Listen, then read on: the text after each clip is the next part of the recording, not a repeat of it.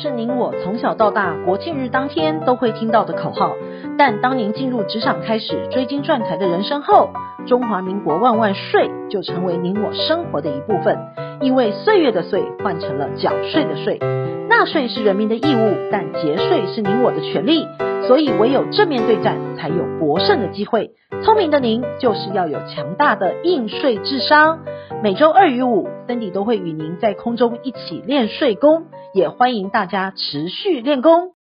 想税的听众们，大家好，欢迎回到想税的单元。本周的新闻重点有五则，提供重点摘要给您。第一，豪门争产百样，国库受惠最多。第二，抛弃继承剩余财产请求权，留意但书。第三，给付外国人减资等留意税事。第四，意下最受惠族执行业务所得者连三年减税。第五，赠与美国子女节税 mega。第一，豪门争产百样，国库受惠最多。豪门争产时有所闻，也是大家茶余饭后的话题。光是遗产税的本身，谁要缴，该缴多少，都能引发争端。台塑集团创办人王永庆、王永在兄弟过世之后，海外超过了六千亿元的财产，让王氏家族的成员争产官司从国内打到了国外。若估计属实，将会被国税局追讨高达九百亿元的遗产税。永丰余集团的前董事长何寿山过世时，留下了高达七十五亿元的遗产，引发大房、二房子女争产的风波。不过，大房的何蔡慧欣提出了配偶剩余财产分配请求权，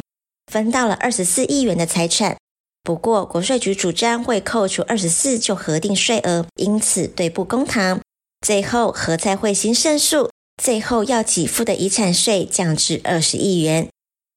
中泰宾馆创办人林国强是泰国的华侨，一共有七房。在林国强过世之后，留下了二十四多亿元的遗产，让后代各房暗潮汹涌。林祝配方以及另一房的夫人赵碧芝过世之后，争产风波正式浮上台面。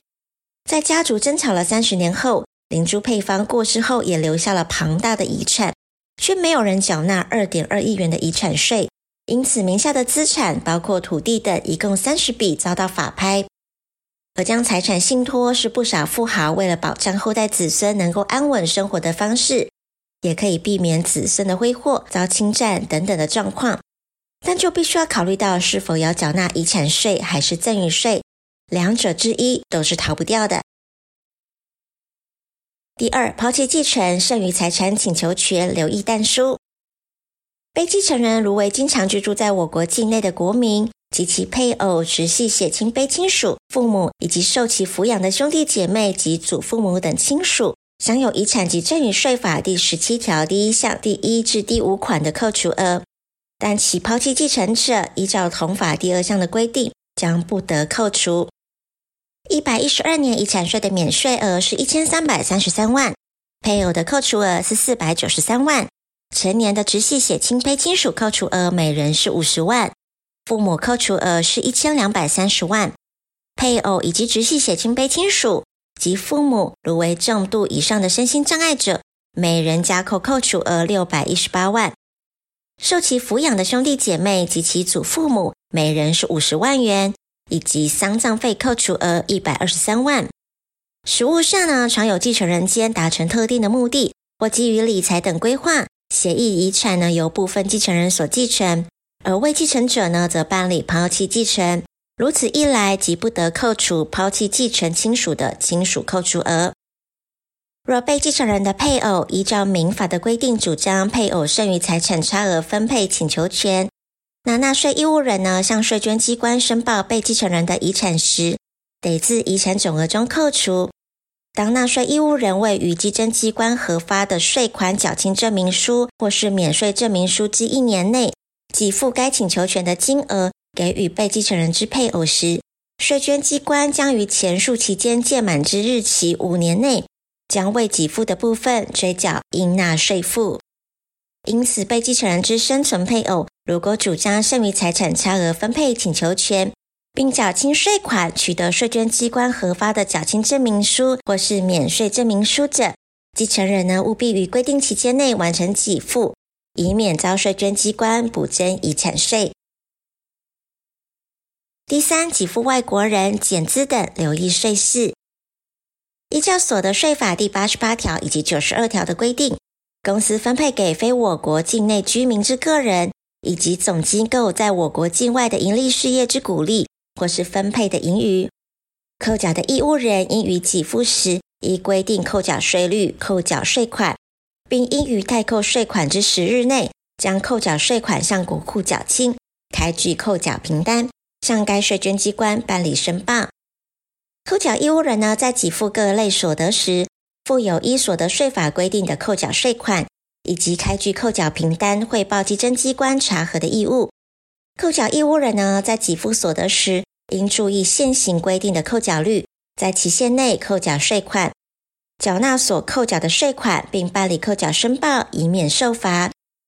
而近年呢，不少企业办理减资，多数的企业发还现金给股东。不过，也有其他实际的案例，减资的公司选择将持有其他公司的股票发给股东，抵充股款。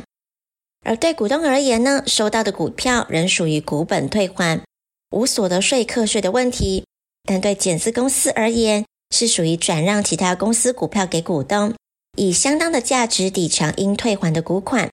公司所持有其他公司的股票，属于资产中有价证券的投资。依照所得税法的规定，其估价以转让资产的实价或是实际的成交价格为准。因此，公司办理减资，以持有其他公司经签证发行的股票抵充应退还的股东股款，应依相关税法的规定，正确计算证券交易所得列报基本所得额，以免因短漏报所得遭补税处罚。第四，以下最受惠族执行业务所得者，连三年减税。财政部近日指出，医事人员、其他的执行业务所得者、私人办理补习班、幼儿园、与养护疗养院等，因为受到新冠肺炎疫情的影响，一百一十年度适用费率可以予以调增。其中的医师人员五月报税时，各项收入适用的费用率得按费用标准的一百一十八点七五趴计算。等于减税额度可提高十八点七五趴。至于呢，非医师人员受疫情的冲击，像是律师、会计师等执行业务所得者，一百一十年度收入总额较一百一十年、一百零九年或是一百零八年减少三十趴者，费用率呢可以按费用标准一百一十二点五趴加成计算，等于减税的额度提高了八分之一。第五，赠与美国子女节税的眉角。赠与税呢，是指赠与财产时需要支付的税款。想要赠与在美国的子女，父母的身份和国籍都会影响到赠与税的税务问题。若父母他们并没有美国籍的身份，那他们要赠与的话，基本上不会有美国赠与税的问题，但是需要申报三五二零的表格。而美国免申报赠与税的额度则为每年一万七千美元，且每个赠与对象呢都有特定的额度。与台湾不同的是，台湾只对赠与者的赠与额度有所限制。但若父母在美国拥有财产，那他要赠与境内的财产的话，就会受到美国赠与税的限制。将从美国境内自己的账户移转到境内美国人的账户，就会有美国赠与税每年一万七千元的限制。赠与税的税负是非常复杂的。需要特别注意赠与的金额，还有赠与的对象身份，以便合法的规划财务，并最大限度的减少税务的负担。经营之神王永庆曾经说过：“您赚的一块钱不是您的钱，存下来的钱才是您的钱。”因此，学会节税可以为自己的财富进行另类布局。想要知道更多节税妙方吗？听享税 Podcast，并追踪卓越的粉丝专业，让您在潜移默化之间学习税务的知识。如果你有省税妙招或是法律上的问题，都欢迎来信或是留言告诉我们，让我们为您指点迷津。本周的重要税务新闻，谢谢您的收听，我们下周空中见。